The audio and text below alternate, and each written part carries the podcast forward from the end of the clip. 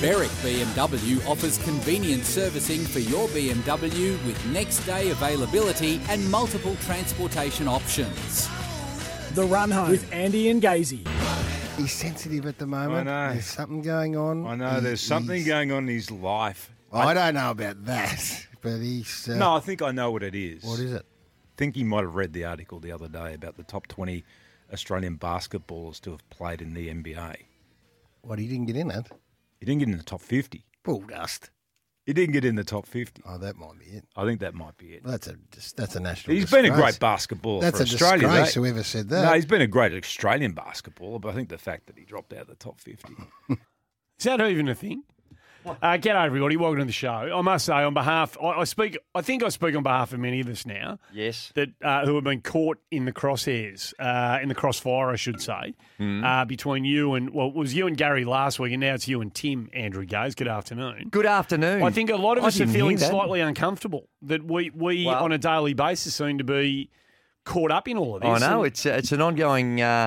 to and fro, but... well, you're going to be the bigger man, aren't you? Is that what's going to happen now? No, Are you just going to draw a line underneath this? Because I don't want it to go so far that you say something... He's gone Donald Trump on me, because not that there's any ego whatsoever, but I have just gone through Google and every report ever. I don't know of what he's referring to in regards to what he said, but what has happened... About the top 50 players? Yes, I couldn't find that. Top 50 Australians to play in America. Is that what it was? Well, that's what he said. And you're not in the top 50.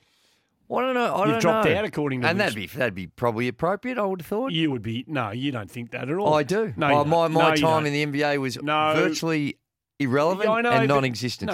But you don't mean that. So don't... No, I do. Don't chuck on the faux humility. I'm not. I'm very pragmatic when it comes to these things. In other forums, there might be a little bit more weight, but in that particular forum, I have no problem. But no, what has happened through this, I feel like that Gary and I have bonded, although I'm just not sure whether, you know how he says the thing and you're just not sure whether he's with you or just saying he's with you.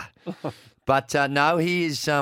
We've communicated, fellow, there's been a bond there, and suffice to say, Andy, that we all know that Tim has got some power and authority, okay, and apparently, I don't know, there might be some things going on that apparently were revealed at some stage, but I've been asked to very politely just, that's it. Can't. Let's just put a line through it. What are you talking about? Well, the fact that he went all Donald Trump on us and just making stuff up, and I think there's some other issues that are there. So that's right. So I've been asked. Who by? What, Hutchie? Let's just. I don't want to go into. Has Hutchie got at you? Let's just move on. Oh. I'm very close with both those guys. They're right. Fine broadcasters, and we're just happy to be part of the one family. Were you disappointed? Let me ask you one question. Were you slightly disappointed that they buried their response to you at 6:10 in the morning? I was disgusted. That's the first thing I said. I said, if they're going to have a crack, unless I'm in sort of, even on this outskirts of prime time, then it's really what we're wasting our time for. Because let's be honest, about 70 times more people heard just the what was just played then than what was on at 6:05 in the morning. So if they're not going to give me the respect that it deserves, fair enough, then we just need to move on. Right. But no, it's been a tough one. It's been very fun, and like I said, I have bonded with Gaz through this. Yeah, but good. I just don't know, because it's come through in the text message, and I just don't know how sincere he is. No, I think if he's prepared, my understanding of Gary is if he's prepared to take the time to send you a text message, then it's sincere. No, he was very honest in his appraisal of the situation. All right, no worries. Well, we'll leave it there. And we move on. Right, good. We've got a big show today too. Melbourne Storm Membership Day. Christian Welch going to join us. Mike Moroney's going to join us as we build up to the All-Star Mile. Sandy Jamieson. Now, I don't know how many people have been aware of this, but there's been a real fight on. There's actually a lot of pressure on public golf courses in Australia. There has. More parks under real threat. Is it a real threat, Andy? No, it's a real threat, Keith. Really? You know, they want to clip it from an 18-hole. It does about 90,000 rounds a year. It's actually a tourist attraction. a lot of people from overseas come to Sydney to play as part of their stopover in Sydney. They go, let's go and play Moore Park. Can't believe there's a great public course like that in the middle of the city in Centennial Park. So is that the one near, as you're coming out of the airport? Up the Eastern Distributor. Yeah, just on the right there. Up there on the Eastern Distributor. That it? Looks like a There's fine. Only two roads in Sydney, Parramatta Road and the Eastern Distributor. That's what you go on. Now, because they've got all the new tunnels and the freeways that have been completed. That's true. So Parramatta Road, I lived right there, Andy. Nightmare. Oh, my No, don't get stuck on Parramatta Road. It's under threat. They want to turn it into, they want to reclaim half of that golf course. You know what? You know what they want to turn it into? Car parking. That's what they want. Car parking. That can't be an environmental improvement. It can't be. So, no.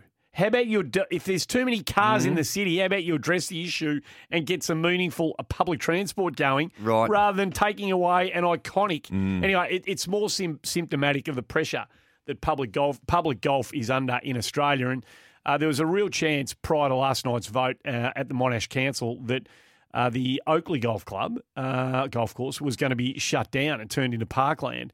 And Sandy Jamieson, who is a champion of golf, not a top-end golf, not private club golf, just a champion of golf. His one club golf design has opened the game up to millions, many, many people. And that's where you change the loft. It's one club. You play golf with one club. Yeah, but you change the loft. You can change the loft as you're going around. Yeah, I think you do. I do. It's the club, and then you go down. Yep. Okay, I've got to. Yeah, we've got to putt now. I've got to get a bit more loft on it. Yep. So he's had a big win last night. So Jammer, Sandy's going to join us on the way through. Obviously, your calls from last night, observations. Everyone's had a chance to have a yak about it. You might not have been able to get to the phone right now, but what do you take away from?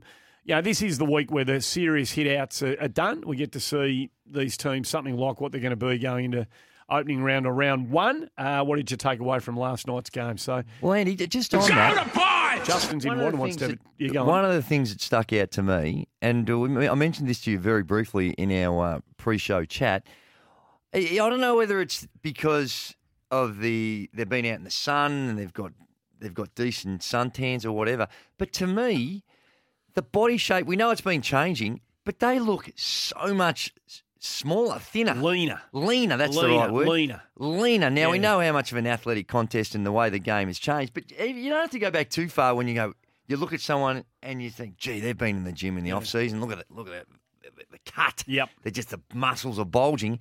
Nowadays, it's just like some of them have had tattoos in the past and you see the change in their arms. They're starting to hang on a second. I can't quite tell what that was because they've lost the mass. Oh. No, it is. They are getting leaner. That is the one thing that you do notice about the modern day footballer. There's no question about that. They're fit. They look fit. No, they just run. It's a running game. It's crazy how much running they do. Madness. Absolutely madness. Justin's in Wandon. Wants to have a chat to you. Good afternoon, Justin. Jay-Z and Andy, how are you, boys? Good, Juzzy. Flying along. Hey, good. Here on the afternoon show, we deal in facts. Is that right? That's 100%. Well, most of the time. No, we do. Sometimes we might exaggerate a little bit. Yes.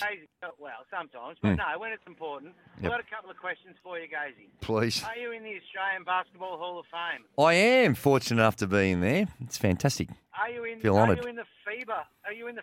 of Fame by any chance? I'm not sure about this, but I am.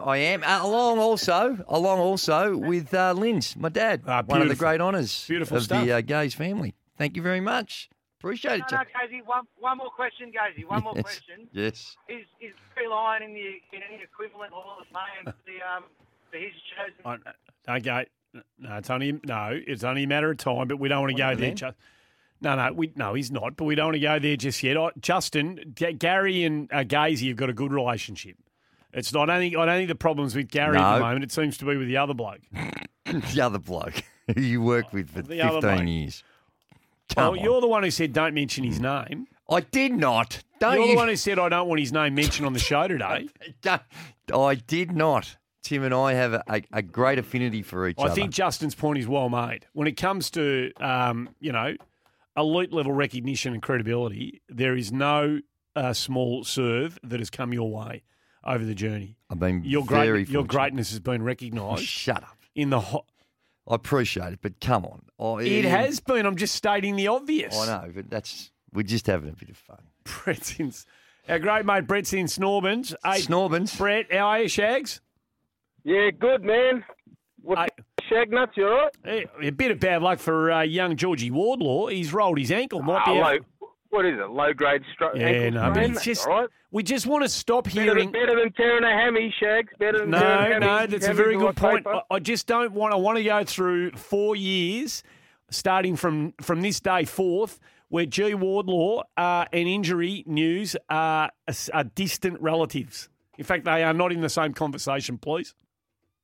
Yeah, righto. Cheers. Don't jinx it. Forget the preseason garbage and John Ralph's top 7 possum wearers in the AFL. Gazy, the real stuff starts tonight, brother.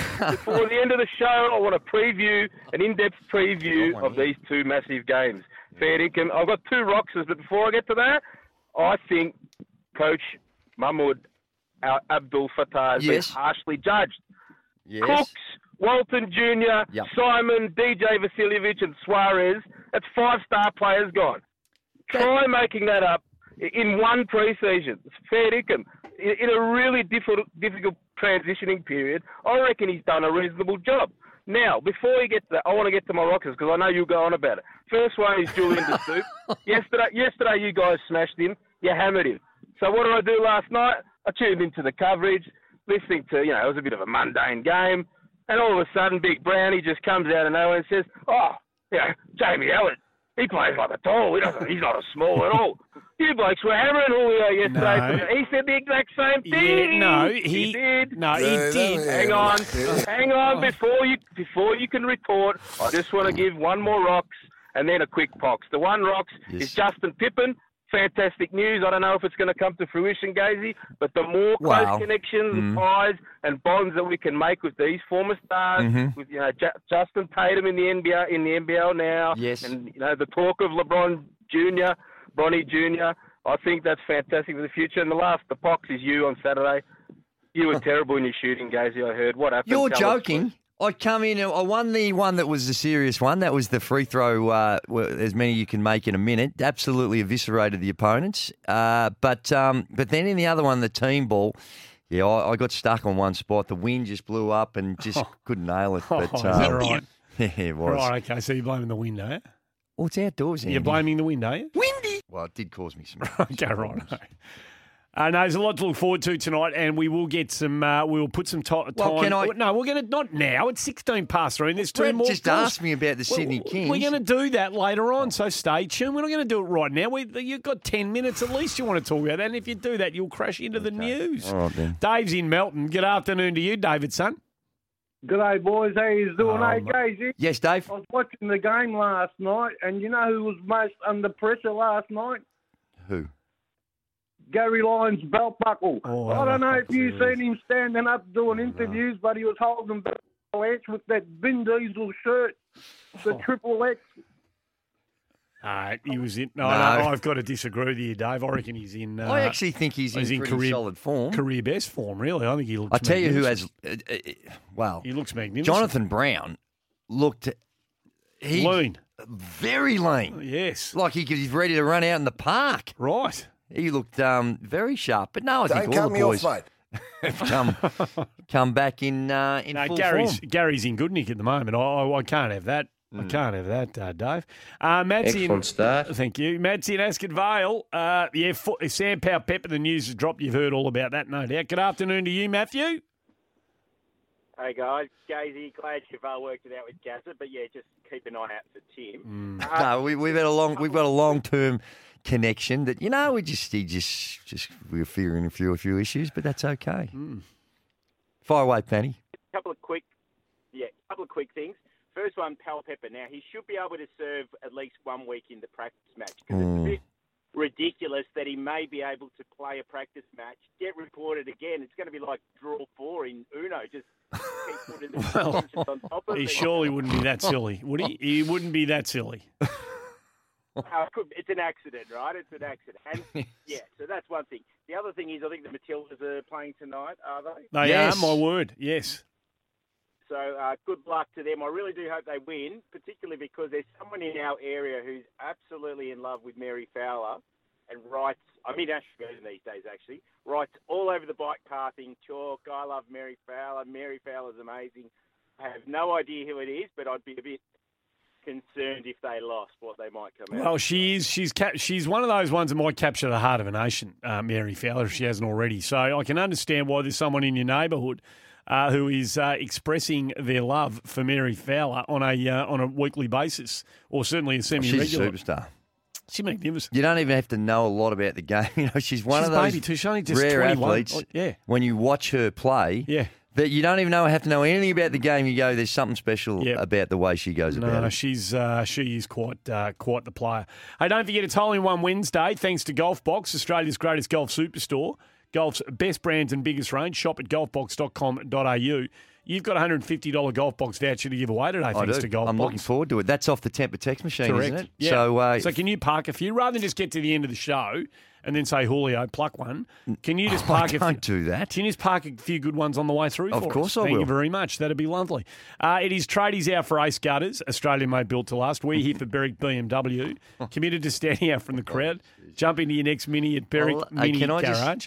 Julio's jumping in next to tell us what was revealed in the Sam Powell-Pepper tribunal case earlier on today. And I love the Temper family getting around me, but just thank you very much, but let's just move on, eh? 25 past three, Julio. It took a while, but we finally got there. Yes. It took a long time. 90-minute deliberation and over 3 hours for the first tribunal hearing of 2024. If you haven't caught up on the news, Sam Powell-Pepper suspended for 4 matches for his... hit on Mark Keane for the Crows. It must be said he's recovered well, he's back at training, and obviously he'll sit out this weekend, but he's going okay. Interesting defence. And in fairness to Sam Powell-Pepper, from the start, he put his hand up, spoke to the media, said he got it wrong. But then he went in today and said his sole intention was to tackle. No one believes that, do they? Mate. No. Well... No, hang on. What did he demonstrate that he was tackling? What action did he demonstrate that he thought about tackling? No, I believe he'd be saying is as he's going into that contest, he's thinking, well, how do I tackle? And then with the quick turn and the spin that's there, then things went horribly wrong from there. But his initial intent might have been to tackle. That's conceivable. I didn't see any proof that was his intent. No, not the actual outcome. I agree with you, but you go into a certain situation, and it happens so quick that you take a different approach. So I can understand that if you're going into it, your intent is to tackle, but that's not what happened. I respectfully disagree.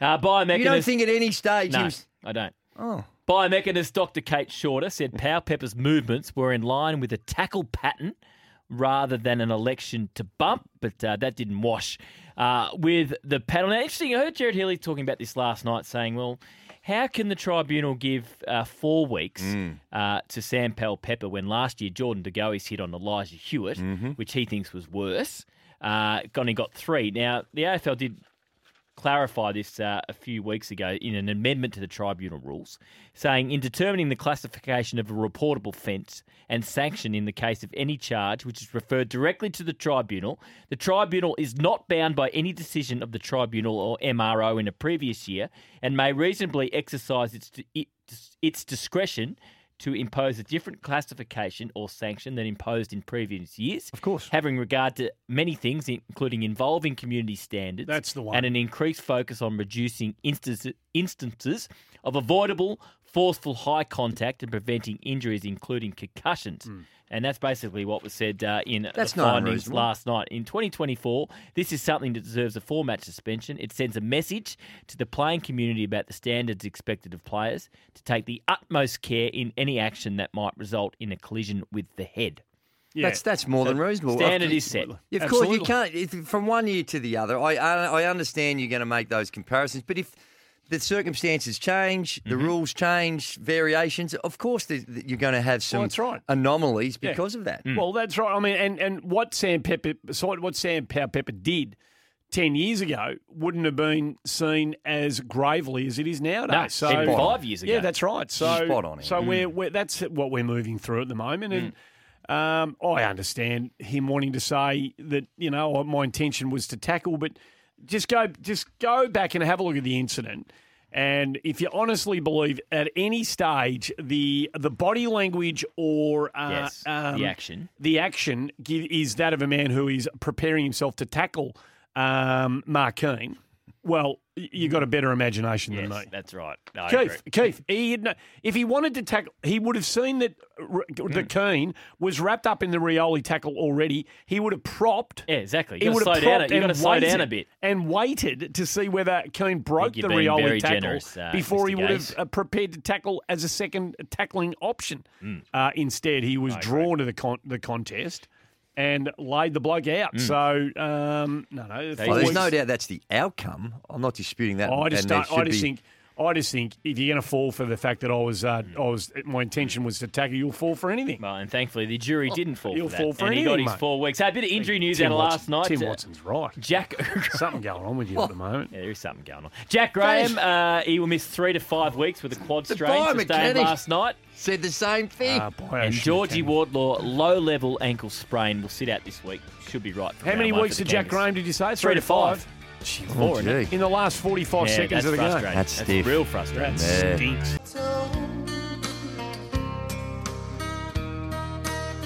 Nice. Well, we need a bit more love around us in this studio at the moment because there's a lot of people tapping into the fact that there is some simmering tension between two of the superstars of this radio station, you and Tim Watson. No, I'm not as. You've both been here since day one, and we don't need giants of SEN. Andy, you're trying to throw a little bit of petrol onto where there's no fire. Mate. Well, I hope there isn't. None whatsoever. All right, no worries. There's a bond that's unbreakable. Well, let's hope that's the truth. Although it did cop a little bit of a bruising with some of the very hurtful comments that come my way, but we're okay. It's Melbourne Storm Membership Day. Get your 2024 membership with Melbourne Storm today. Visit melbournestorm.com.au or give them a call, 1300 Storms. That's not Storm, it's Storms, plural. Get your Melbourne Storm membership today and get ready for a huge season. Join today for 4 games for the price of 2 or 8 games for the price of 4. Outstanding. Visit melbournestorm.com.au or I'll repeat, give them a call, 1300 Storms.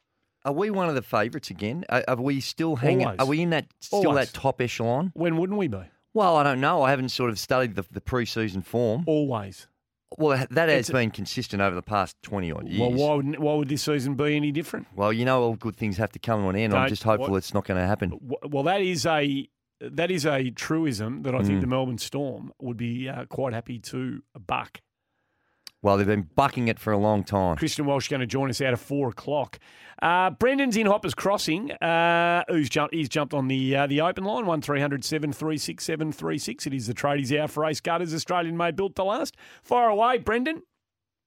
Good afternoon, Andy and Gazy. Just want to let everyone know that Anthony Kim, a golfer who hasn't played since May 2012. No. Now I remember him playing back then, and he had the world at his feet. He had a great game, and all of a sudden just disappeared off the face of the earth. But he'll be back playing live golf, I think, this weekend. He's not affiliated with any of the 13 teams, so he's basically just a nomad. But great to see him back. I think golf needs him back and firing. What was the issue with him, Andy? There was some problems, wasn't there? It was all untold, the issues with Anthony Kim. I mean, the PGA Tour are very good at, whether you want to use that term or not, at sweeping problems under the carpet, let's say, shall we? And Anthony Kim, I think, had some behavioural issues. Well, he withdrew from the Wells Fargo Championship 12 years ago. He underwent surgery, and he was 26 then basically disappeared. Yeah, that's right. Well, he was a star of a Ryder Cup. I mean, he was a Ryder Cup star and precocious talent and was spoken about as a rival to Tiger at the time. Seems like you're trying to say something without saying something. No, I honestly don't know. I think there were all sorts of rumours about Anthony Kim, but they're all, to my knowledge, they're all rumours. So until Anthony Kim or somebody else is prepared to do the yards and tell us what the problems were. But he did. He just dropped off the face of the earth and... he does come back to live. They've clearly, put an incredibly attractive offer in front of him. Well, would it have been incredibly attractive, given that he's been out of the game for so long? Oh, well, I I mean, I think he knows that he's a reasonably big marketing tool. It's the promotion of him coming back and playing is pretty significant this week. I don't know how much they're paying him, but we know that Liv have got deep pockets. So, he's playing in, is it Jeddah? They're back this week. Yeah, so, and he's been offered a 1-year deal with Liv, so I guess it's a toe in the water stuff. Let's see what happens. Yeah. Storm of fifth on the fifth line of betting behind the Panthers, Broncos, Rabbitohs, and Roosters. Kofi, there you go. Okay. Penrith. They're going for four in a row. Penrith had got to be, although they dropped one to. In that international challenge. What was it? Is it Blues? Who did we... And what about this week's challenge against the Panthers, Dave? They're clearly the team to beat, aren't they? And they sit atop all others. Lost to Wigan. Controversially, I didn't see it, but I saw the highlights. Penrith were robbed. Okay. You didn't see it? No. Okay. Andy's in Terrelgan, 24 minutes to 4. Andrew, welcome on this Wednesday afternoon. Oh, thank you, Andy. G'day, Gazy. How are you both today? Yeah, we're going along magnificently. Tip-top, Andy. That's really good to hear, boys. Excellent. What do you got for us? Before my question, I'd like to say to you, Gazy.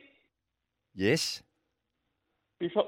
On behalf of myself, I want to congratulate to you and Melinda and your family at the birth of your first ever granddaughter. Beautiful, Thank Andy. You very much. Beautiful, Andy. You're a good man. A lovely man. That's right.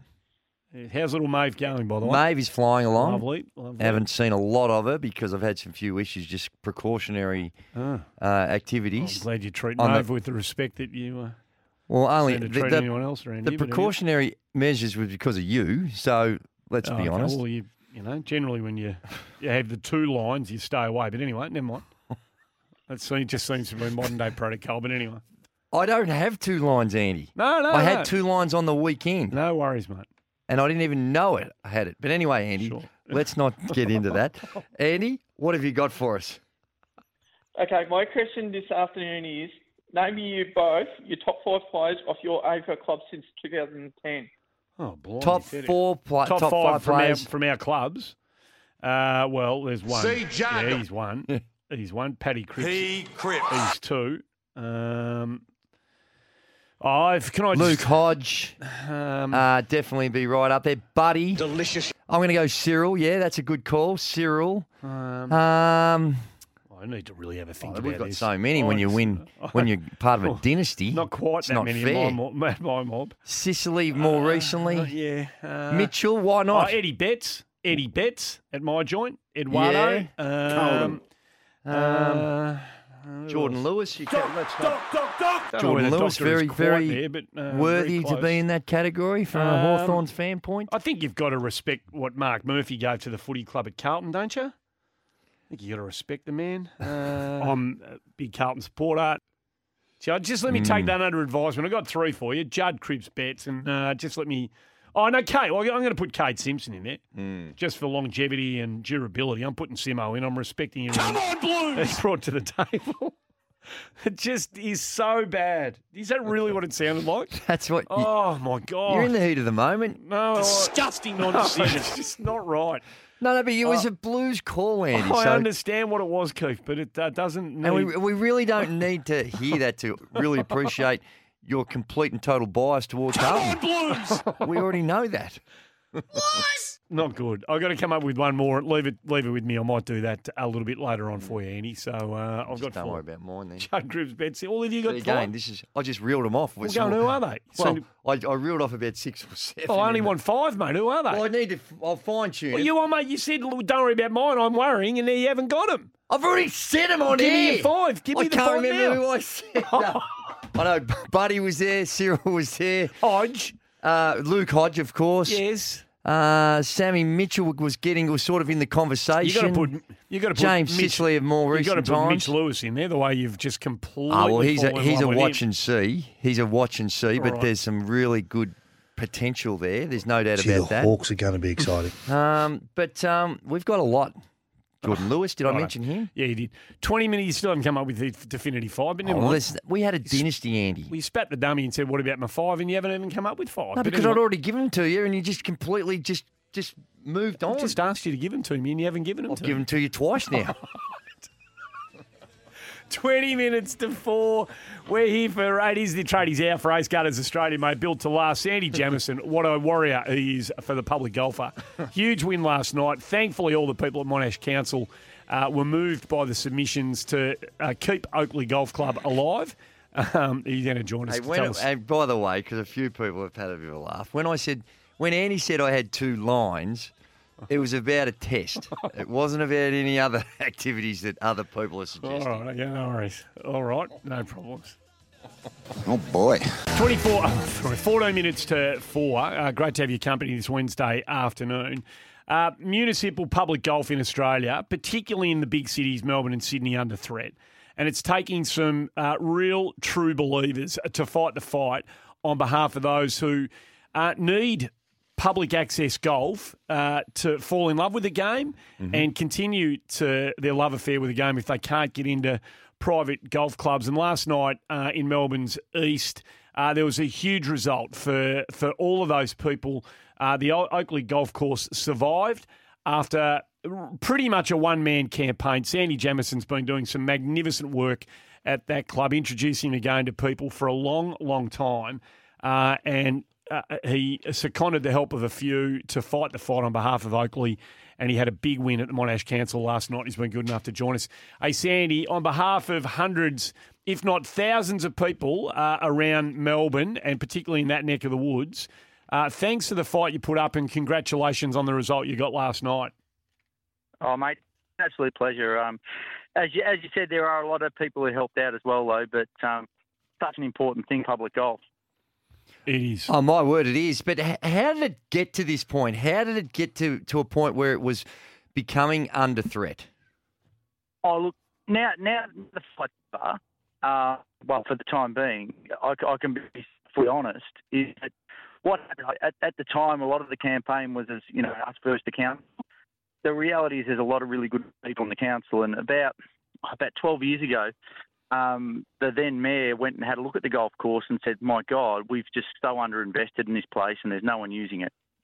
And she said, we need to review it, which that process started. It all did need something to be done. If it hadn't been for COVID and some of the programs I was running, it wouldn't be as busy as what it is. Mm-hmm. So the review was actually a good thing. And now the council asked watched the meeting with her. Urban councillors vote keep golf course, and they've also said it needs investment because they agree it was an embarrassment the condition the rooms were in and some of the facilities around the place. Sandy, we're just losing you every now and again. We're getting most of it. But we're just losing a word here and a word there. I wonder if you might be able to move kind of 6 feet to your left or right, or if you're under a tree or something. Maybe, yeah. How am I going now? Is that better? Nah, much better, solid. Mate. Perfect, yeah. So you talk about COVID and the impact that had on golf was one of the big beneficiaries of COVID, obviously. There weren't many, but golf was. Given that, how big was the fear that this vote at various, in the looming kind of weeks prior to the vote, that it might have gone against you and you might have lost something that is really dear to you and dear to, so many other people? Oh, the fear was real. Because the people who play private golf are generally underrepresented. If you look at people in private golf, but they're generally well connected. The public, and they're sort of one voice under a club. The public course is, made up of people who just play there casually a lot of the time. So there's no sort of, there's no one sort of fronting it as like this is a big group, and there's generally no connections. So it was a big fear, but, with the team of people involved who wrote out reports. Yeah. Hey, Sandy, I want to hear every word you've got to say, mate. We're having real trouble. Let's just give it one last crack. Look, golf courses are notorious places for lines out, obviously, with trees and all the stuff around the joint. So we'll give it one last crack. If you can just sort of spin around and face another direction. Maybe go 10 metres somewhere. Maybe try and do that for us. Now. Yeah, well, when you say how is it now, it sounds good to me. It's when you get into We'll give it another go. So let me ask you this question. It sounds like not only has the golf course fought the battle to survive, but out of it comes a commitment from Monash Council to commit some resources to it. Are we reading that right? You are pretty much reading that right. one of the councillors said there's no money to put in, and a lot of the councillors said, actually, we can redirect some funds to put into this golf course. So that's a great thing. Probably the most positive thing to come out of this, with all the media attention, is it's letting non-golfers know. So any of your listeners who are non-golfers, it's letting them understand the difference between public and private golf. Yeah. And Oakleigh is the estuary of the game. Pretty much everyone who starts the game starts at public golf. And people who are less fortunate financially, that's where they can play. So it's a huge win for everyone in Monash and, in fact, everyone in Melbourne or all around Australia in trying to put out the importance of what Oakleigh means and what other public golf course means. Oh, absolutely. And it's as I read about the services you provide, it's for you do stuff with the NDIS and for the underprivileged. So it does provide an opportunity for participation for a whole host of people that sometimes wouldn't get that chance. But as far as the council is concerned, is it a burden on them? Is it now, we know it provides great service, of course. But is there an economic challenge that the council faces in order to maintain it? Well, I don't think so, mate. I mean, you could say the same thing about a swimming pool and a library. I question how the council's gone about managing it in the past and having it managed. Yep. These golf courses, all these golf courses, used to be viable things back when they had PGA professionals running them. But you know, they send them out to management groups, and all of a sudden you've got situations where, you know, you haven't necessarily got someone running the place who has a vested interest in having a lot of people play the place. And I think that's happened in a lot of places over the years. And Oakleigh certainly comes under that category. So can you just, going back to the point you made before, talking to Sandy Jamieson, who's the power behind the Fight to Survive and the successful one for the Oakleigh Golf Course last night, just that notion that this is a game for the rich. Can you just finish the chat defending the notion that it's so much more than that? Oh, well, A, it's not a game for the rich. Yep. It's a game for everybody. Oakleigh Public Golf Course, someone on concession can play there for $14.60. They don't have to become a member and pay a joining fee and know people to join in the first place. So it is a game for everybody. You can pick up a second-hand set of golf clubs or a preset off the council rubbish throw, which I often document on my social media. Yep, you do. It can be for the rich, and I think what happens, sometimes people who are members of private golf clubs forget where they started because, you know, they're so in love with where they're playing. And I think any people who are members of private golf clubs out there, duck down and play your local municipal golf course, council-owned golf course, and just feel the vibe of the place. Mm. It's where everyone actually loves the game. And, you know, we have people in Bluntstones after work coming out and playing while people are walking their dogs across the park. We've got people who have never played golf before picking it up for the first time. And, you know, the golf industry's done a really poor job over the years of building this game up to be difficult and expensive and exclusive. If you've never played before, just go and play at Oakleigh if you're somewhere near it, or look at your local public golf course and just turn up and have a hit. Mm. That's what they're there for. It's beautifully said, mate. You had a lot of people in your corner, and when the news came through last night, the explosion of joy and delight for you and for all others involved in the golf course was palpable. So well done. We look forward to seeing what it becomes in the next 5 to 10 years and forever thereafter. Let's hope there's a few other councils around Australia who are seeing what Monash Council's done and appreciating the significance of public golf. Thanks for joining us, mate. Absolutely, and spotlight on Monash now to see what they actually do with the place, and thanks for all your support, guys. Good on you, Sam. Good on you. Well, it's not long now until another Melbourne Storm campaign kicks off in the NRL. We know there some of the mob have headed over to Vegas to light the joint up and just have a good old go. And come on, Andy. No, when I say good old go, I mean spread the word, Keith. I know there's been a bit more tomfoolery in the off-season that's unpleasantries, but I think that they are the exception. They probably get a bit overblown, some of that stuff that goes on, and I don't know what you were alluding to, suggesting that there'd be something untoward. No, but I think both these teams join up. I mean, it's a fantastic initiative by the NRL. I don't disagree with you at all, and ticket sales have gathered some pace in the last couple of days, so it sounds like the Americans are jumping on board, but the Storm kick off their campaign on the 8th of March, I reckon it might be, up against the mighty Penrith Panthers, of course. That last outing wasn't all that Well, memorable. Maybe. Well, I don't think you have to, get too negative about it because Christian Welch is about to join us on Melbourne Storm Membership Day. Is he there? Is he? You can get your 2024 membership with the Melbourne Storm right now today. Visit melbournestorm.com.au or give the club a call 1300 Storms. There are people there ready to take your call right now. I don't know whether Welshie's manning the phones, but I did see the boys down at Gosh's the other day. You're in the AFL. Fit and powerful. And there's a look in their eye, Keith. Mm. You can even see it from Olympic Boulevard when you're driving your car. Not that you want to take your eyes off the road, but just turn over your left-hand shoulder and you see those Storm boys. There is a look in their eye. Purple haze, to call it. Well, that's the Fremantle thing, but not, by all means.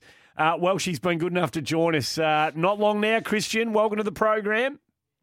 Fellas, always a pleasure. Thanks for having me on. And, really excited. The end of pre-season is near and we're starting to play some footy. So, really excited amongst the group. We've got another day of training. We get the weekend off and then we're all getting set to prepare for round one against the defending premiers. So, really excited. So give us a read. Give us your read. You've been around the Cape for a long time. You've been around this club for a long time now. As you look into the eyes of your teammates and you're trying to sense, how fierce the fire burns, give us a sense for how we're shaping. Oh, mate, it's I just find it a bit funny this time of year. Everyone's running PBs. Everyone's as fit as they've ever been. That's the narrative. And there's no real point talking about it or talking your team up. It's, the proof's in the performance. So we're all quietly very, excited for round one, particularly against the best team in the competition and probably arguably the best team in, the modern generation of the NRL with, 3 premierships in a row. Everyone's training really well and fit and firing, but it doesn't really mean anything until you start playing some games. And Penrith, we have to laud them for what they're doing, as you mentioned. They've been extraordinary and they've been really fun to watch the way they've gone about it. But what's going on as far as this? I saw just the highlights. Seemed like we got the as far as Australian NRL, the rough end of the stick when Penrith they lost to Wigan. Did you see that game? No, I didn't see it, but I saw they lost. It's a bloody tough trip for those guys. They went over and played Wigan in front of a sellout home crowd there and some pretty challenging conditions. So it's pretty cold, obviously, in the UK at this time of the year. So I haven't seen too much footage, but I'm sure we'll be analysing a fair bit of it, starting rolling in for next week. Yeah, I thought you break it down as you prepare, but just as an observer and seeing this, trying to make the comparison of what we're doing against Wigan, their top team, and is it any sort of indication or reflection on the various competitions? Is it that close as far as the standard of the two leagues? Yeah, I think there's probably the narrative that Super League's probably a step down, but you see games like that where Wigan have taken down the best team of the NRL, and as I said, the standing at this specific team, Penrith. And I think Penrith they're 0-4 from World Cup challenges, which it's not a reflection of that club. It's a reflection of, I suppose, the Super League and the quality that they have over there. And particularly, like, if you're the Wigan Warriors, getting up against a generational team in front of your home crowd over in England, that's really exciting. And obviously it's a great trip for Penrith to get over there and, I suppose show their new team off, but it's still building for those guys, I would think. So what about you, Christian? You come back last year and remarkably played 25 games after ripping the Achilles the year before, which is a credit to you that you're able to come back and play a full season. Does it feel significantly better another pre-season after getting back and overcoming the injury in the first place?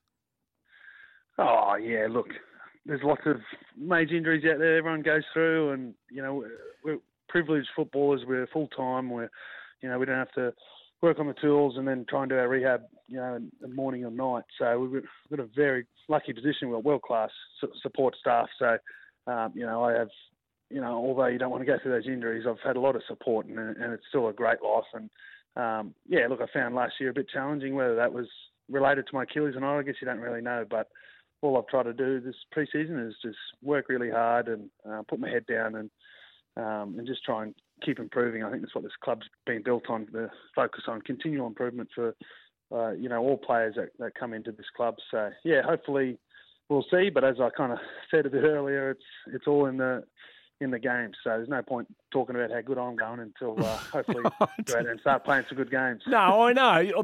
And you've always had great perspective. So we appreciate that, Fran. I'm not trying to get you to say that you're, you know, the best nick you've ever been in or any of that. But when we hear, you know, there's some high profile Achilles injuries around the world of sport at the moment, and some of these players that, you know, pundits are wondering whether they're ever going to come back. And I'm just wondering whether, without pumping up your own tyres, whether you can detect, you know, a significant improvement on where you were this time last year. Yeah, look, probably the amount of work I've been able to get in for the preseason. That's probably the difference. I've had a pretty unimpacted preseason where I've pretty much done the full training, and so look, I guess hopefully getting the work in and the volume in the legs, you know, holds me in good stead. Yeah. Well, when you're talking about injuries, Ryan Papenhuyzen is coming back after the very serious injury that he had. Gee, when we saw those X-rays, when we first heard about that injury, it looked horrific. How's he looked? Yeah, he's been awesome. He's played in both of our trial games, and we come into review, and it's not easy playing a game in February in Fiji, but he was everywhere. He is obviously. Everyone appreciates the big plays and the tries, but he does so much work for our football side, you know, in terms of defence and setting our line. And there was a clip the other day, he basically went from sideline to save try after try. You know, it was. I think that work goes unnoticed at times, but you know, guys like Billy Slater, who we have in our building, who, you know, probably was the best, you know, generational fullback that we have. You know, he certainly is in there helping Paps get back to his best, and it's a really exciting time for our footy club to have not only Paps, but, you know, young Suo as well, who's he's shown how exciting he is. So there's some real talent in all our back line at the moment. There's some real jostling for positions. Christian, in the other mob, the other game, you know, Aussie rules, we see the evolution of it at the highest level, and, you know, transition footy has been the big buzz in the last couple of years, you know, one end to the other, and speed of ball movement and go forward football and all that sort of stuff. What do you reckon the big area of – is there one big area of kind of improvement / growth in rugby league that's been happening for maybe a year or two that we're going to see more of in 2024? But there's a subtle rule change, actually, that they've done where you can't start your kick chase. Yes. Until the ball's kicked, as in you can't be in front of the play the ball. So basically, in previous years, players, if they know it's last tackle, they can just get on their bike, start getting downfield, and then all they have to give 10 metres to the opposing fullback or winger who's run the ball back. Yeah. So you can imagine if you're pinned down your half and your half can kick at 60 metres, yeah, giving up 10 metres isn't really a big consequence. So they've made this rule change. So now, basically, the kick chasers, which is your defensive line, they can't go past the play the ball until the ball's kicked. So basically, I think this year you'll see a lot more explosive plays from guys like Ryan Papenhuyzen, Xavier Coates, who are going to have a lot more space to return the ball back. And I think it's going to really open up the game. I think the NRL have kind of really targeted that. They want to see the back three, you know, the two wingers and fullbacks, I suppose, becoming a bit more significant. I like it. That kick return. So, yeah, that's one to keep an eye out, I think. So will the defenders in that case, will they sort of hold their line a bit more? They have to. Will they be coming at the kick returner as hard, or will there be a more slightly – how will you set up defensively for that? Yeah, well, I think it's risk versus reward. So I guess some teams really like to send kind of shooters down there, yeah, and back, you know, two or three guys to make a play or a tackle, and it's really effective. But if you miss that tackle on a guy like Papenhuyzen, you're going to have a really disjointed defensive line. There's going to be some real opportunities there. So it just depends on the risk appetite of teams, you know, whether they just want to get down there and form a defensive line and probably give up a few metres on that kick return, or whether they want to be a bit more aggressive. So I think we'll probably see a bit of variety from different teams and how they want to approach it. So, I'm interested to see what happens. Yeah, it's going to be really fascinating, yeah. And the whole venture into Vegas, Andy and I were talking about it a little earlier. What do you make of it? Are you excited about it? Does it mean anything to you guys and the sport, do you think?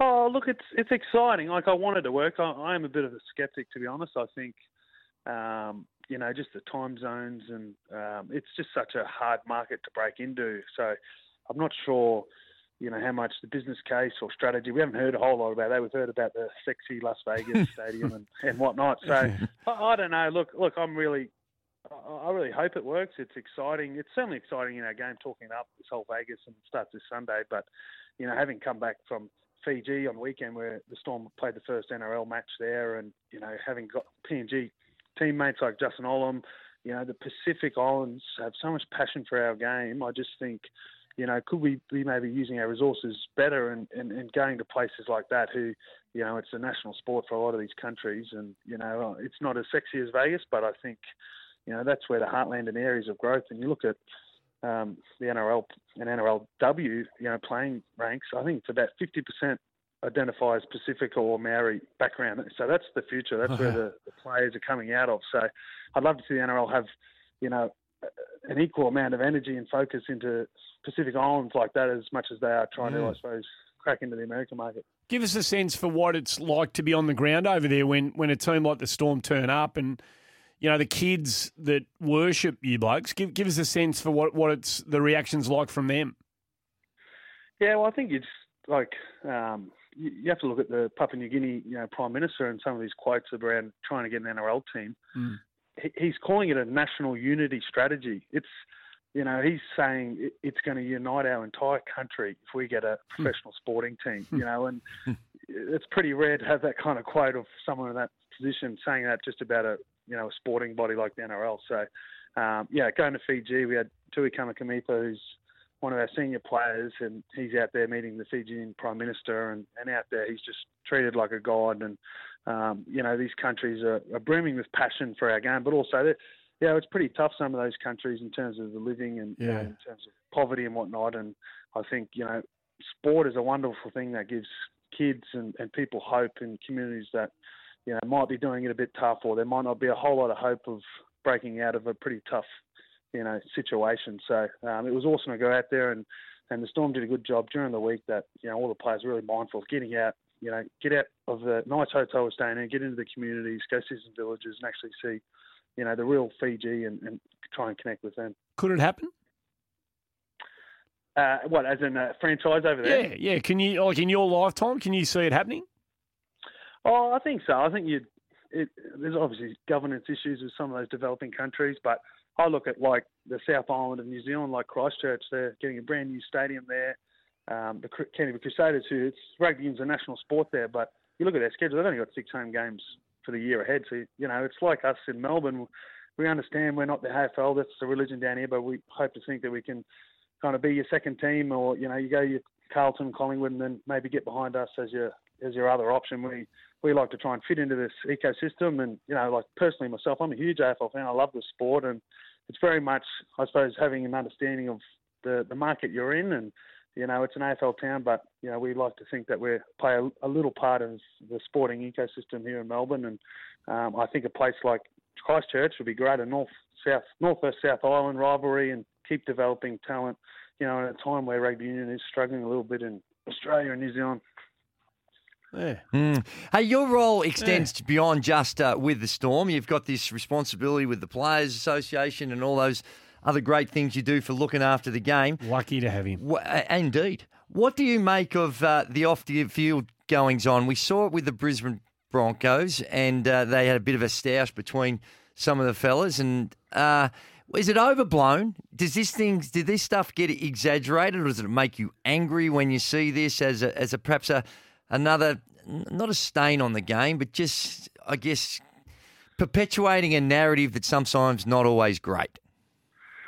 Yeah, look, I think you're talking about the Broncos incident where they were having a bit of a bear hug, a bit of a wrestle. Yeah.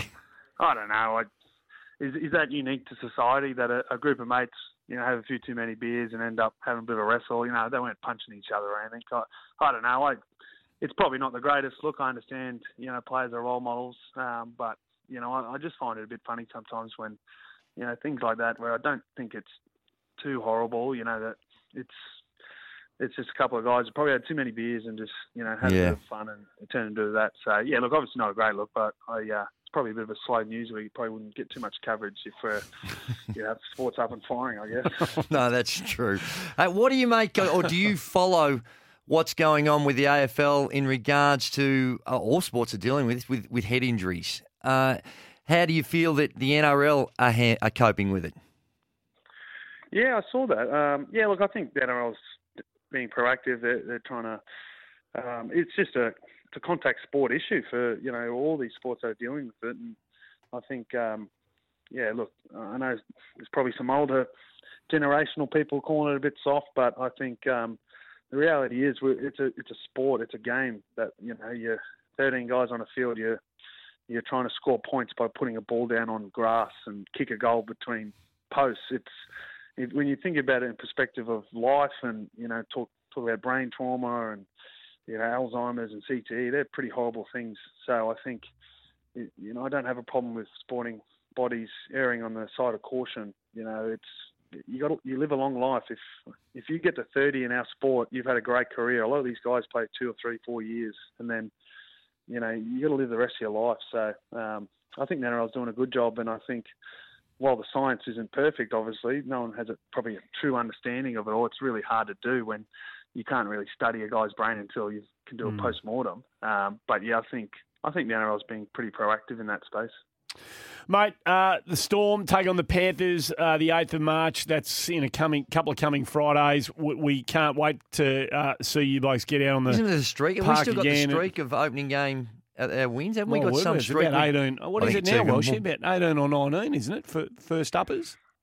I think it's Belzer hasn't lost since taking over, and I think his first year was 2003. Oh, I can say that because I'm in the boardroom looking at his name. Okay. See Bellamy.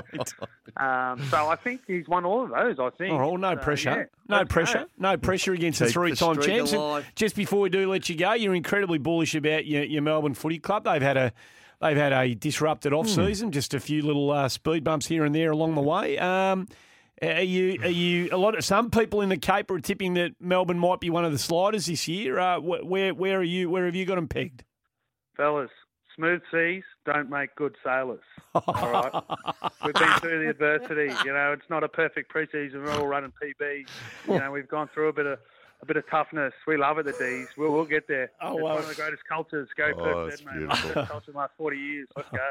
That's why he's a leader, right? That's why he's one of the greats. Turned a bit of adversity into a positive. And then Melbourne supporters, if I was a Melbourne supporter, I would have listened to that last 20 seconds from Sue Welsh, and I'd be up and about all of a sudden. Hey, Christian, thanks, mate. Polish off the last year pre-season, stress-free, and we'll see you in a couple of weeks with your teammates up against Penrith. All the best.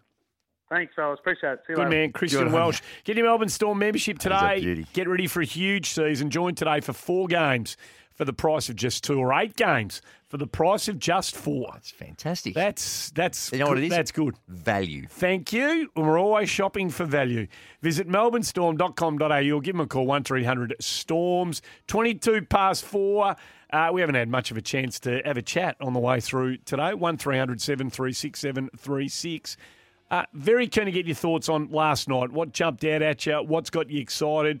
What are you a little bit worried about, if there's anything to be worried about from either of those two teams or individuals within them after last night's at Pretty Park? Competitions that's coming up soon offer. Too. Yes. Yeah, there's a lot to look forward to. 28 minutes past 4. Who Am I? We'll get stuck into after the news. Mike Moroney going to join us in that half hour as well. What did you make last night? I know we both, Cass and I, over the pre-season game. Yeah, what did you make of it? What I made of it is that the Collingwood Football Club look well organised. They look slick. They have a structure that's clearly identifiable. And they look like the machine was just rolling on. They looked impressive. Mm. And the Tigers, if they had kicked a bit straighter, they might have been a bit better off. But I asked you the question because you're much more acutely aware of game plans and styles, and I didn't necessarily see anything transformatively different in the Tigers last night. Oh, the distribution, but I guess it's still the distribution of some of their talent was, obviously no Tom Lynch, so we get to see Noah Bolter in attack. We get to see your former player Jacob Kaczynski as a potential second string, tall, inside forward 50.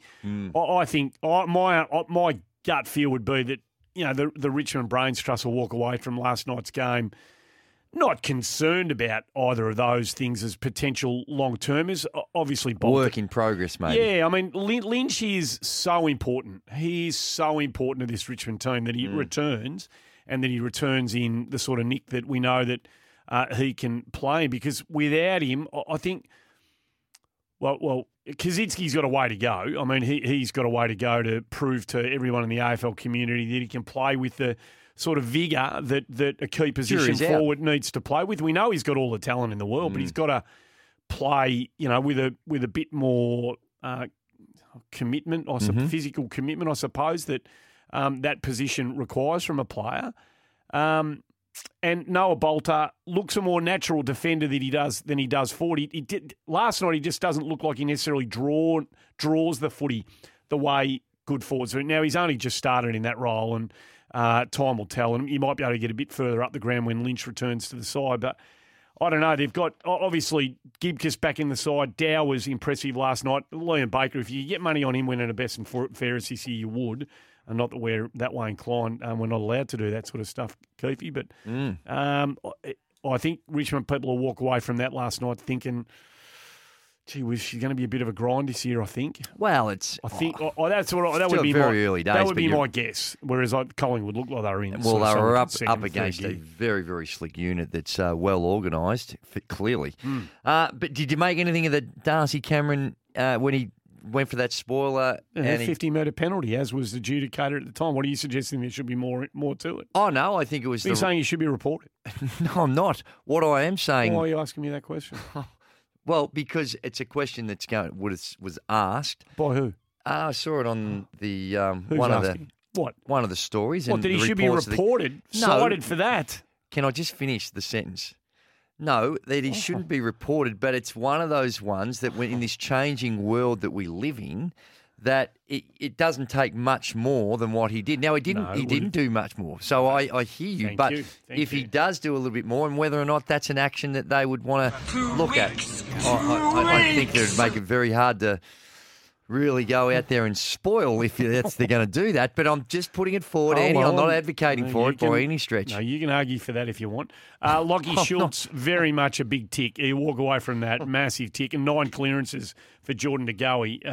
They've got a lot of strings to that black and white bow, and going to be mighty hard to beat, I would have thought, this year, Keith.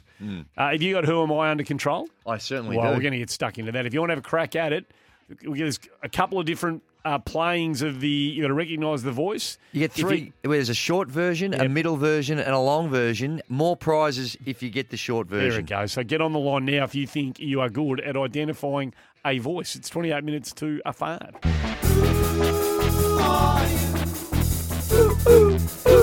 Oh, to my mama. Who are you? Righto, 1300 736 736. We're going to play a bit of someone's voice. If you recognise it immediately, loads of prizes coming your way. Well, if you need the second playing of it, it's a bit longer. You don't get as many. No, and then if you haven't got it by then, and you have to be part of the third tranche of audio that we play, you'll still get a prize, but not as much. Well, you're really close, and that's why you just sometimes just hand it over to those that, when it comes to quiz, knows what they're doing. Because if you get it with the first or second clue, actually a quiz, but never mind. Well, it's kind of a quiz. Because there's going to be a question, but it's an audio question. You've got to answer it. So again, leave it to those that are qualified to handle this section appropriately. If you get the first or second clue correct, a Samsonite Marcus Eco backpack's going to be the prize, and that comes at a $249 value. But if you just get it in the third hearing of the audio, you'll pick up the 18 holes of golf for you and a mate with a cart. Get 18 holes. No, that's not right. If you get it in the first or the second, you pick up the backpack and the golf. That's right. If you get the third, it's just the golf. That's right. Well, that's not what you just said, but anyway. We'll go to the tape. That's not what you just said, but anyway. You keep pumping up your own tyres, and we'll we'll pick up the mess. We'll deal with the mess that you leave behind. Well, you've had 2 messes, and I've had a half a mess. So if you get the last clue right, absolute chaos. You get the 18 holes of golf for you and a mate with a cart at Club Mandalay. It's fantastic out there. You can go out there, get a beverage and a cart for $2 for $99 midweek. Visit clubmandalay.com.au for all the T's and C's. He looks like he has found a place where he might be able to punch one out here. So we're going to play the audio from a long time ago. We're going to start off with Bob in Safety Beach. Bob, have a listen to this and tell me if you know who it is. I was trying to keep it cool.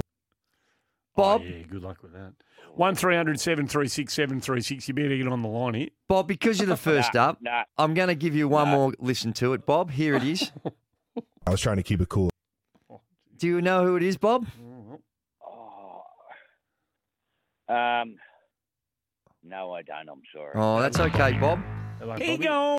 300 736 736. This might get a few out. Oh, well, you wanted this bloke. No, Luke, I didn't. Luke is going to get a little bit more of a clue, and this might provide a bit more of an advantage for him. Listen to this, Lukey. I was trying to keep it cool. I was like, don't show your cards. Don't show your cards. Lukey, do you know who that is? Oh, I love Carlton Tiger Woods, but I reckon I'm incorrect now after hearing the extra clue. No, it's not Tiger Woods. He gone. He gone, and my word he is. 1300 736 736. This has stumped a few people, but luckily we've got Glenn in Roval that's out there. And Glenn, you're the fortunate one because now you're going to get to hear the whole thing. Unfortunately, the Samsonite is no longer on the table. But is that right? The golf is still there for you, Glenn. Glenn, I'm going to play you the full audio, and you tell me if you know who it is, Glenn. I was trying to keep it cool. I was like, don't show your cards. Don't show your cards. They went absolutely insane when they showed Taylor on the screen, yes. Oh, well. There was a big clue right there. Glenn, in Roval, do you know who that was? I'm going to change my mind. Kurt Warner. No, I thought you actually get that one. Let's go to Zach in Mill Park. Now they went absolutely insane. Zach, turn your radio off, please, my friend. Oh, no, you'll have to get to Michael now in Wattle Glen. Okay, why? Because Zach's on a 7-second delay. Okay. Well, Zach, you just stand by. Michael's in Wattle Glen. Michael, I'm going to give you one more listen of the full audio, and you tell me who it is, please. I was trying to keep it cool. I was like, don't show your cards. Don't show your cards. They went absolutely insane when they showed Taylor on the screen, yes. There you go, Michael. Who is that? Carl Swift's boyfriend. Yeah, that's... Yeah, what's his name? We need his name. Casey. No, I can't. I don't think we can play that, can we, Andy? Andy, can we play that? No, he said no. Zach is in Mill Park. Let's go back to Zach. Zach, can you tell us who that audio is? Having a relapse. I was too busy trying to listen on the radio to listen to my phone. It's Travis Kelce. There you go. Is Zachariah. Hey, Zach in Mill Park, you're off to Club Mandalay. 18 holes of golf for you and a mate with a cart and a couple of beverages. For everyone else, visit clubmandalay.com.au because you can get all that for $99, but you won't be having to pay one Zach. Zach, that's a wank. Much, guys. Oh, well you're done, a champion. Zach. Well done, Zach. Well done indeed. See, that was smooth. That was good in the end. No, yeah, you needed. See, a lot of people come. They thought it was Russell Wilson. They thought it was LeBron James. They thought it was Kurt Warner. Well, they all be wrong. They thought it was Dennis Rodman. What about Erling? Didn't think it was him. What about Erling Haaland this morning? Did you see what he did? Kicked five goals he put on the board against poor old Luton in the FA Cup demolition. 6-2 Man City romped their way through that round of the FA Cup. But Erling Haaland, who's been going nicely, but hasn't been quite the Erling Haaland of recent times that we've come to know. Well, he just reminded everybody this morning that he's a cold-blooded killer. He is. When it comes to sticking the ball on the onion bag. He's magnificent. And that poor old Luton keeper. And the Fred Astaire. I like the way he looks like a Viking. That's it. There's a bit of that. He does. He looks like a Viking. There's no doubt about that. NBL playoffs tonight, of course. Yes. They kick off. We'll get your deep dive into that before we're done and dusted on this Wednesday afternoon. We'll hand it over to the call Brett's team. Brett's been hanging out, texting in. When are you going to talk about it? No, we'll get there. Don't worry about that. We'll definitely. We'll have a busy show. I want Iguodala. 310. Well, she's been hanging on, but anyway. TSL, Keefe. Good point. TSL. Good point. The numbers are going to be healthy because people are waiting to hear what you've got to say regarding the NBL playoffs. Mike Moroney, All-Star Mile. Are you going to join us next? 14 minutes to 5. Great to have you with us. The All-Star Mile competition we've been talking about for the last couple of weeks is now closed. Good luck to those in the draw as you hope to win the All-Star treatment, plus that share of $250,000, if you don't mind. The race, of course, is slated for Saturday, March 16, and one of Victoria's favourite, well, certainly 1,400-metre horses, Buffalo River, is in, having already qualified up against Mr. Brightside and Pride of Jenny, a couple of superstars a few weeks ago. All systems go for the mile at the Valley. Mike Moroney, the trainer of Buffalo River, has been good enough to join us. Good afternoon to you, Mike. Yeah, afternoon, Andy. Can he get the strong 600? I mean, he's been an amazing horse and he's in arguably as good a form at the moment that he's been in for, well, maybe ever, at a consistency at a Group 1 level. Can he? You're confident he can stretch that speed out over the mile? Yeah, I think what you just said before is the correct thing, and that is he's in his best form ever. And he did run second in a Turak. So, look, there's every chance he'll get the mile. I thought that he just sort of loses a little bit of his early speed. He takes a bit of a while to get to his top gate. So he might just be telling us that he does want to go a mile and be ridden a little bit differently, which he will be probably against the good mare that's in the race that she leads, and we'll probably just sit and follow her. So that gives us a bit more of a chance that he'll get in the 1,600. And if he's ever going to do it, it'll be now, because he seems to be in great form. Celine Gaudry has been on him the last couple, and the horse seems to be rolling beautifully for her. Can sometimes that match, jockey and horse, unlock something in a racehorse? Yeah, it could be, because she's pretty kind to him. She lets him do his own thing a little bit, and doesn't pull him round and gets him into a nice sort of rhythm. And I think that's the key to him. You just get him to the right rhythm, keep him happy, and he'll do the rest. He tries hard, and yeah, as you saw, they got him halfway down on Saturday, but he fought back really well. And he didn't get hard, so. He's a beautiful run. Hey, Mike, how do you get a run in this race? What are the qualifying process?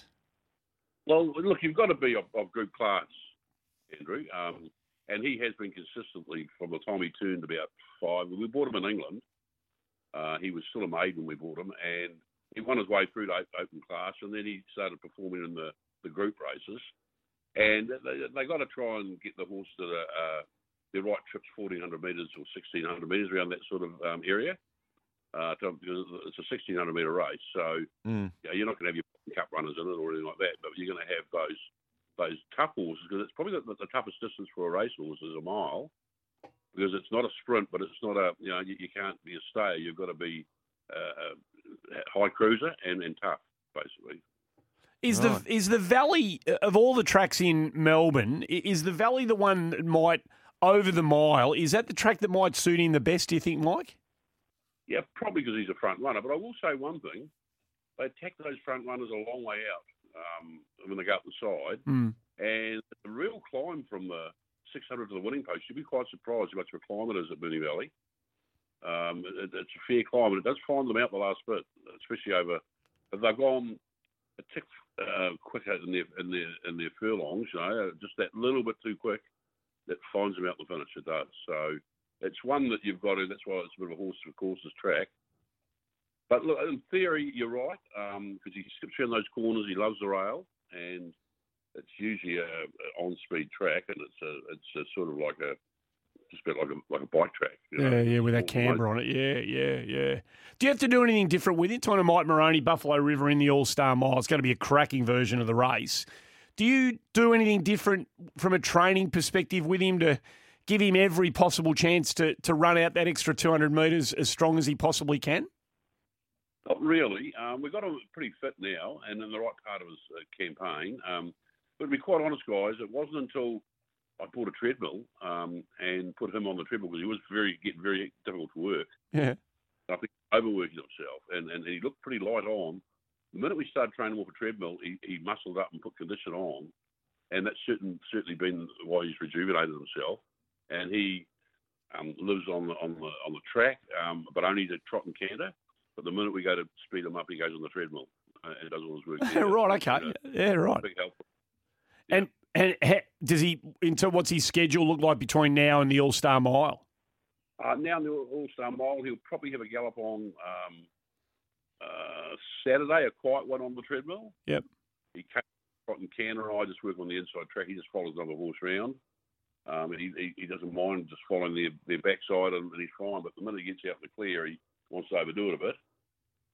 But he's just a bit of, you know, we've got him pretty well worked out, mind you. We'd have to. You know, we've had him about 5 or 6 years. Yeah, so. Right. Yeah, you'd understand him by now.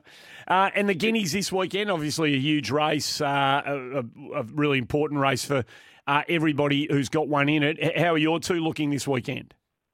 Yeah, look, I think the horse from New Zealand is very good. So they'll know he's there. He's a pretty good horse.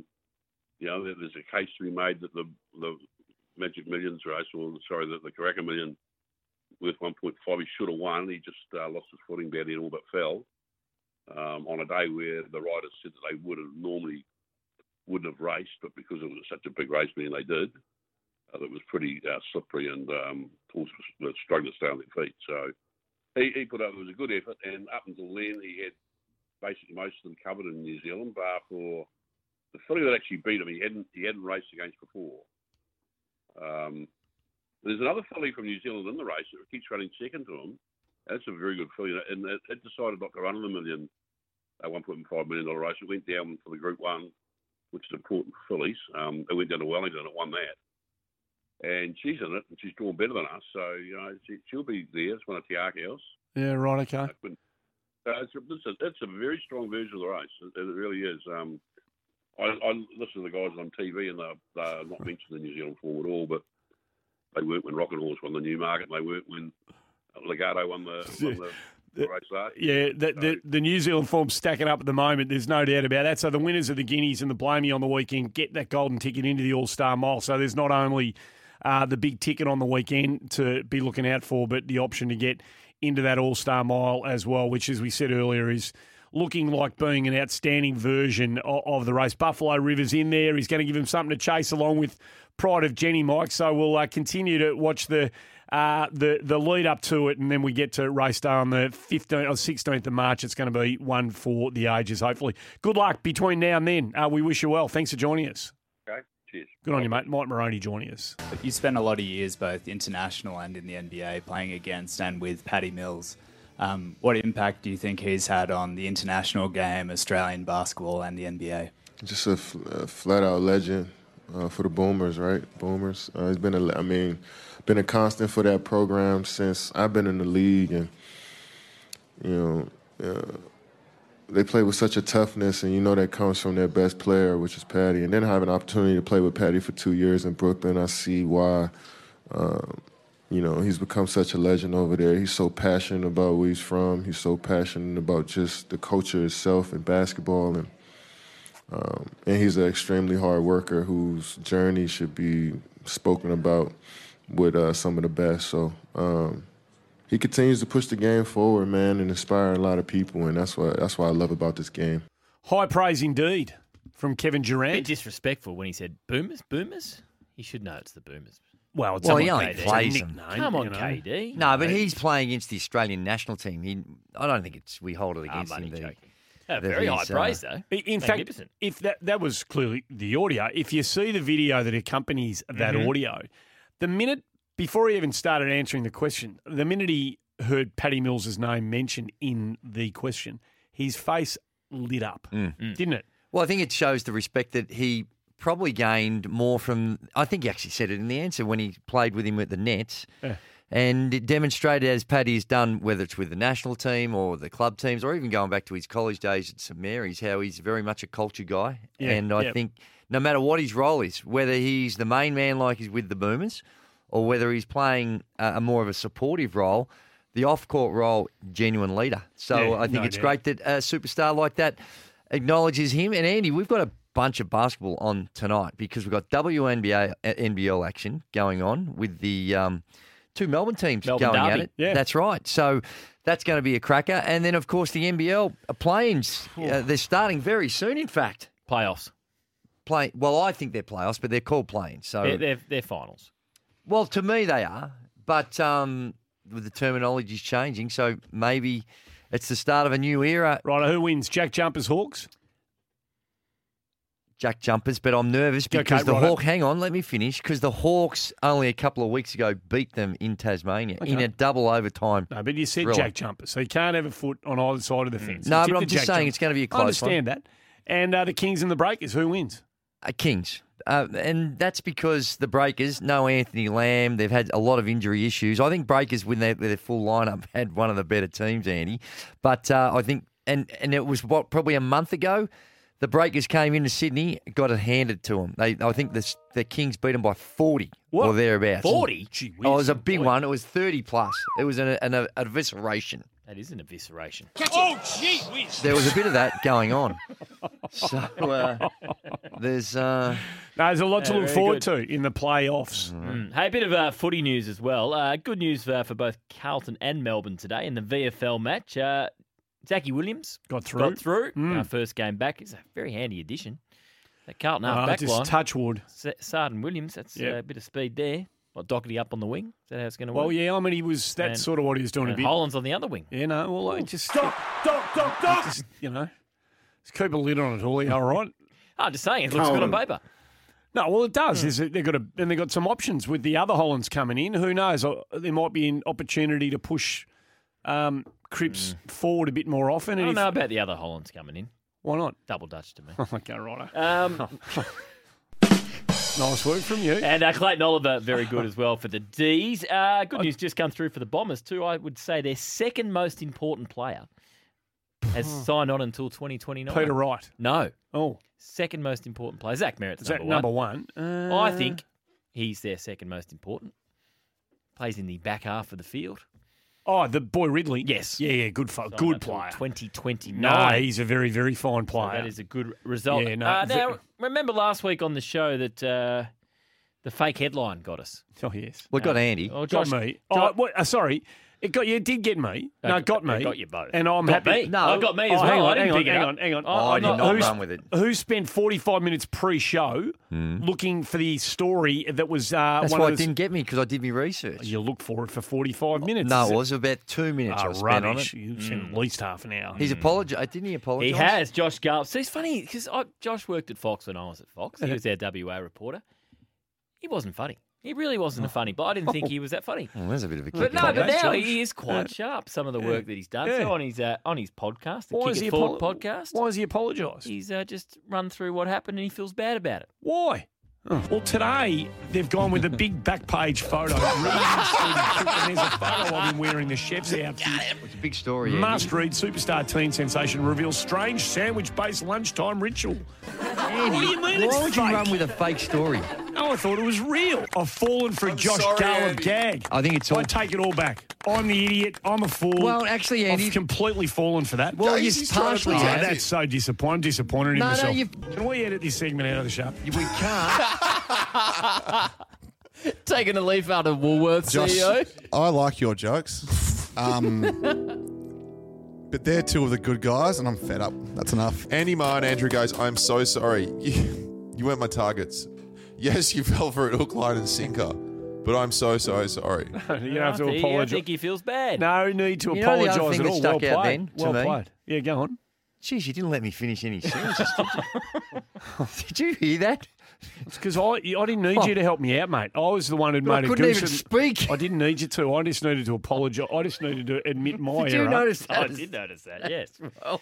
It does happen a bit, really. I dug the hole for myself. I needed to get out. And as much as I thanked the hand that it was being lent to me, I didn't need it. Now, he was also saying earlier on that podcast that, the other bit on the paper was Basil's advice to Taylor Swift. He had a lot of people saying to him, send me that story. Send me the link to the story.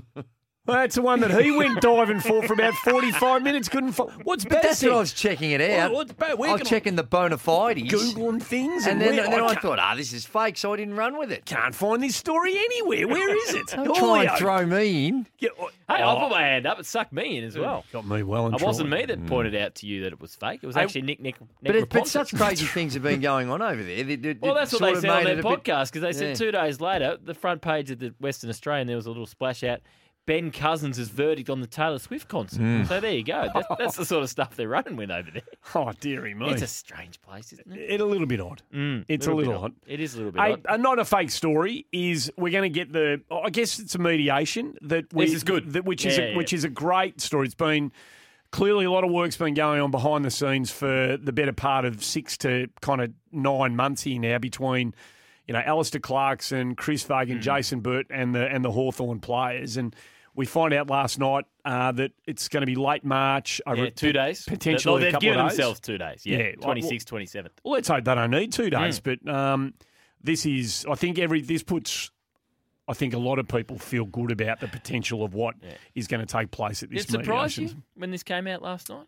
I mean, I guess it's been on the back burner publicly for a while, and obviously a bit's been going on behind the scenes, but I was sort of pleasantly surprised that they'll be getting in the same room. Yeah, the more you have listened to both of the coaches in particular since the story broke, 18 months ago, whenever it was now, the more they clearly are...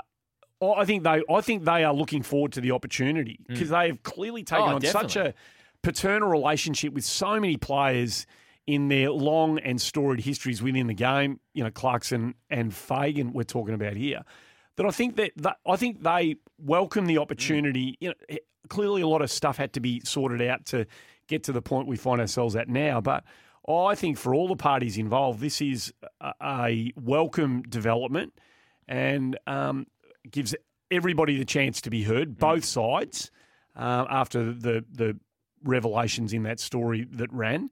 And I think it's potentially a wonderful thing. So hopefully, fingers crossed, we get a really good outcome. It extends beyond just the relationship that those participants have, but also back to the Hawthorn Football Club where you've got players, in particular someone like Cyril Rioli, it's just a legend of the club. Absolutely. And hopefully he can get to a point where he feels welcomed and can embrace the success that he was an integral part of. But in the report, it does say that the agreement struck with this mediation didn't preclude the complainants from taking further action. So, but it's hopefully this is heading towards an end point that can bring about some level of peace and everyone can move on.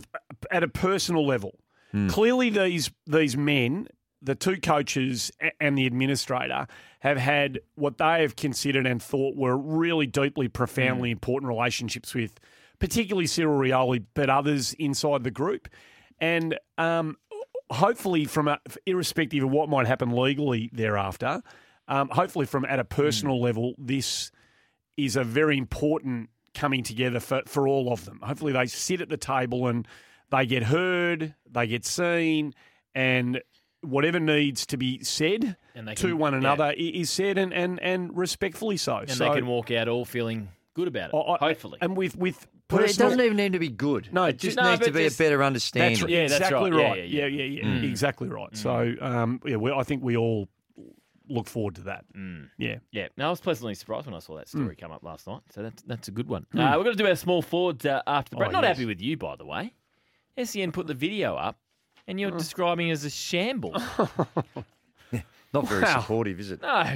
I expect that from the punters. Host of the show. No, what I said. Well, what about you today? You've called in Gareth Hall because you've had issues with some of our assessment of your small forwards. Gareth Hall will be with me here. GGs, Gareth Hall will be with me. Hey, gee, get in here, and he does come in, and you ask him a question, and he gives you the absolute opposite answer you're looking for, and you just dismissed him straight away. That's right. But the one thing I will say about it, even though there might be a few around the edges conversations about the assessment of players within the small forward dynamic duos, so far so good. We've got the right outcome. So far, Brisbane and Collingwood have emerged. It's not about the height; it's about the role. You don't literally have to be small to play the role. No, I can't go that far. I think tackle, chase, crumb. You can be 182 centimetres and do that. So you're saying Jamie Elliott doesn't do any of that? No, he does some of it, but he's more, as Jonathan Brown said, he plays like a tall forward. He's a small forward who plays like a tall forward. Yeah, but we're talking... Thank you. He's a small forward who plays like a tall forward. There is a bit of that to it, but I think he still should be eligible though. I think he should be eligible for your rankings. That's fine. And he is. In the end, we made him because he's part of the Collingwood team that got up yesterday. All right. So today, after the break, we'll do Geelong, Gold Coast and GWS. All right, we'll see what controversies we can concoct there. Right, are the dynamic duos?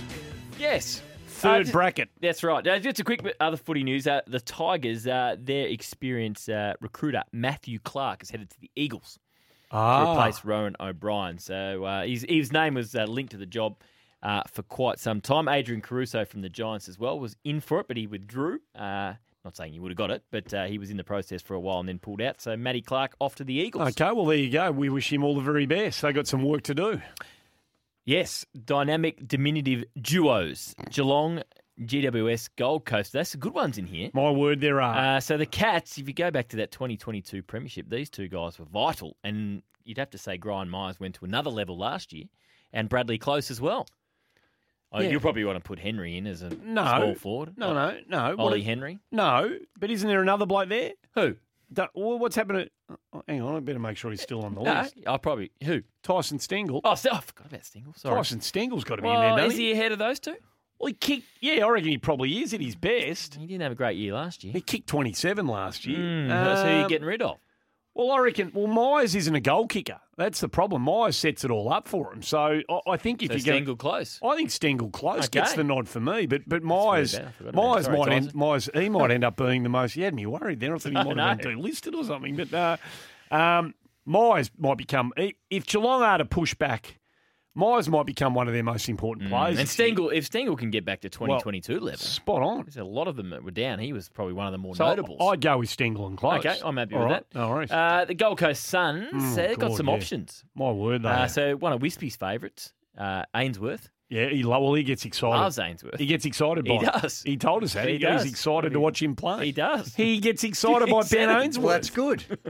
Everyone has their favourites. Oh, that's right. Yeah. Is it? Yeah. Okay. Did Tim explain why he gets? They just said the top five players you like watching not from your club, and one was Ben Ainsworth. Okay, good. Malcolm Roses. Yeah, well, he's very exciting. And the next big thing potentially. Well, go on. Bailey Humphrey. Oh, well, he fits into your. Where does he sit? Is he a small forward? I'm not convinced he's a small forward, to be honest. He does a lot of his best work above his head. The kid. I don't think he is a small forward. I wouldn't have him as a small forward. Why'd you mention him then? Well, it was just because I knew you would. All right. I don't think he qualifies. Why not? He's far taller than 180. Well, he's 186, so he's too tall. He's too tall to be a small forward. So get him out of the mix. Not a small forward. No, you've got to go with Ainsworth and Rosas. Mm-hmm. Ainsworth and Rosas. Yep. And the Giants, I tell you what, they might blow them out of the water because they've got Toby Bedford and they've got Brent Daniels. Well, Bedford bobbed up last year, didn't he? I mean, he was fantastic. Only kicked 12, but I think if he builds off that season, then Daniels and Bedford, the one that we're not allowed to mention, Tobias, because he's not a small forward, who we're not allowed to mention, even though he's at 182 and just breaches the 180 centimetre mark that Keefe laid down last night as the measurement. Thank you very much. Set down as the measurement last night. So you got Stengel Close, Ainsworth Rosas, and Daniels and Bedford. I think the Giants duo just get the chocolates for me. She whiz. So we're going to have six. So what we're going to do, we're going to have obviously doing three teams a day. I'm going with the Pussycats. Okay. I'm going with Stengel and Close. We're going to have to put that out for a poll. Can you put that out to poll? Yeah, we'll put that out to poll. Can you go to poll for us? Tomorrow. I'm going Stengel Close. I reckon they got the runs on the board. Toby Bedford, you can't just have one look at the ice cream and then be considered in the elite. I think Stengel's only had one lick of the ice cream. Well, that was 2022. Yeah, but he kicked 20s. He still kicked 27 last year. Yeah. Injured, wasn't he? Not all about goals as a sport. Wasn't he injured last year? It's not all about goals. It's not all about... Pressure's pretty important. It certainly helps. Getting up and back. Yes, it does. We understand that. And thanks to the Corn last night for pointing it out with a wonderful piece of observation about Lockie Schultz. That's right. But having said that, hitting the scoreboard. It's important. No, it is important. What were you saying? Injured. Yeah, it wasn't. Didn't he spend some time on the? Who's that? Stengel, didn't he? Last year. Not offering any excuse. He had his arm there for a while. That's right. A little break in his arm early in the season. He just didn't get going. No, well, that might have. Well, if you break your arm, it cause some problems. I'm not saying when he had his arm broken he didn't get going. I mean, when he came back. Well, you've had a spell and could. be some lingering effects. I think you need to take that into account when you break. Well, you've got two arms and two legs. They're fairly important tools for a footballer. And when you break one of them... You've still got 75% of the rest of the capacity. In season, I think you've got to give the bloke... Cut him a little bit of slack. Okay, we'll put that out to poll. Right, Giants v Cats. Hot property segment as well. Continues for O'Brien Real Estate. If you're selling your home in 2024, OBRE is the place to go, .com.au. We've done the Tigers today.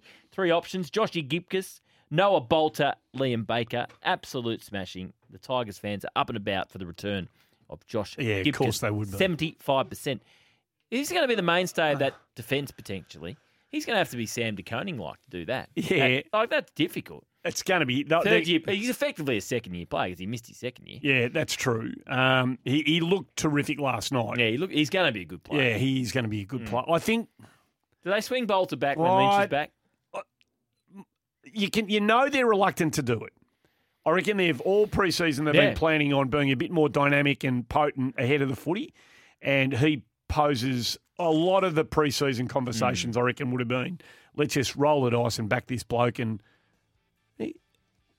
he can't stop looking at himself. He's watching himself do an interview with Jason Tatum's father, Justin Tatum. I can't even hear it. It's on ESPN. I'm just upset with... You know what I'm looking at? I'm disappointed with? What is that? Clarkie, our man. Why? Surely he gives me a tap on the shoulder and said, hey, pull your pants down. Why does talent always blame the producer for that? You got socks sticking out all over the place. Just look down. You can see. The shorts, look, they're not long pants. They're sort of long shorts. Very white legs too.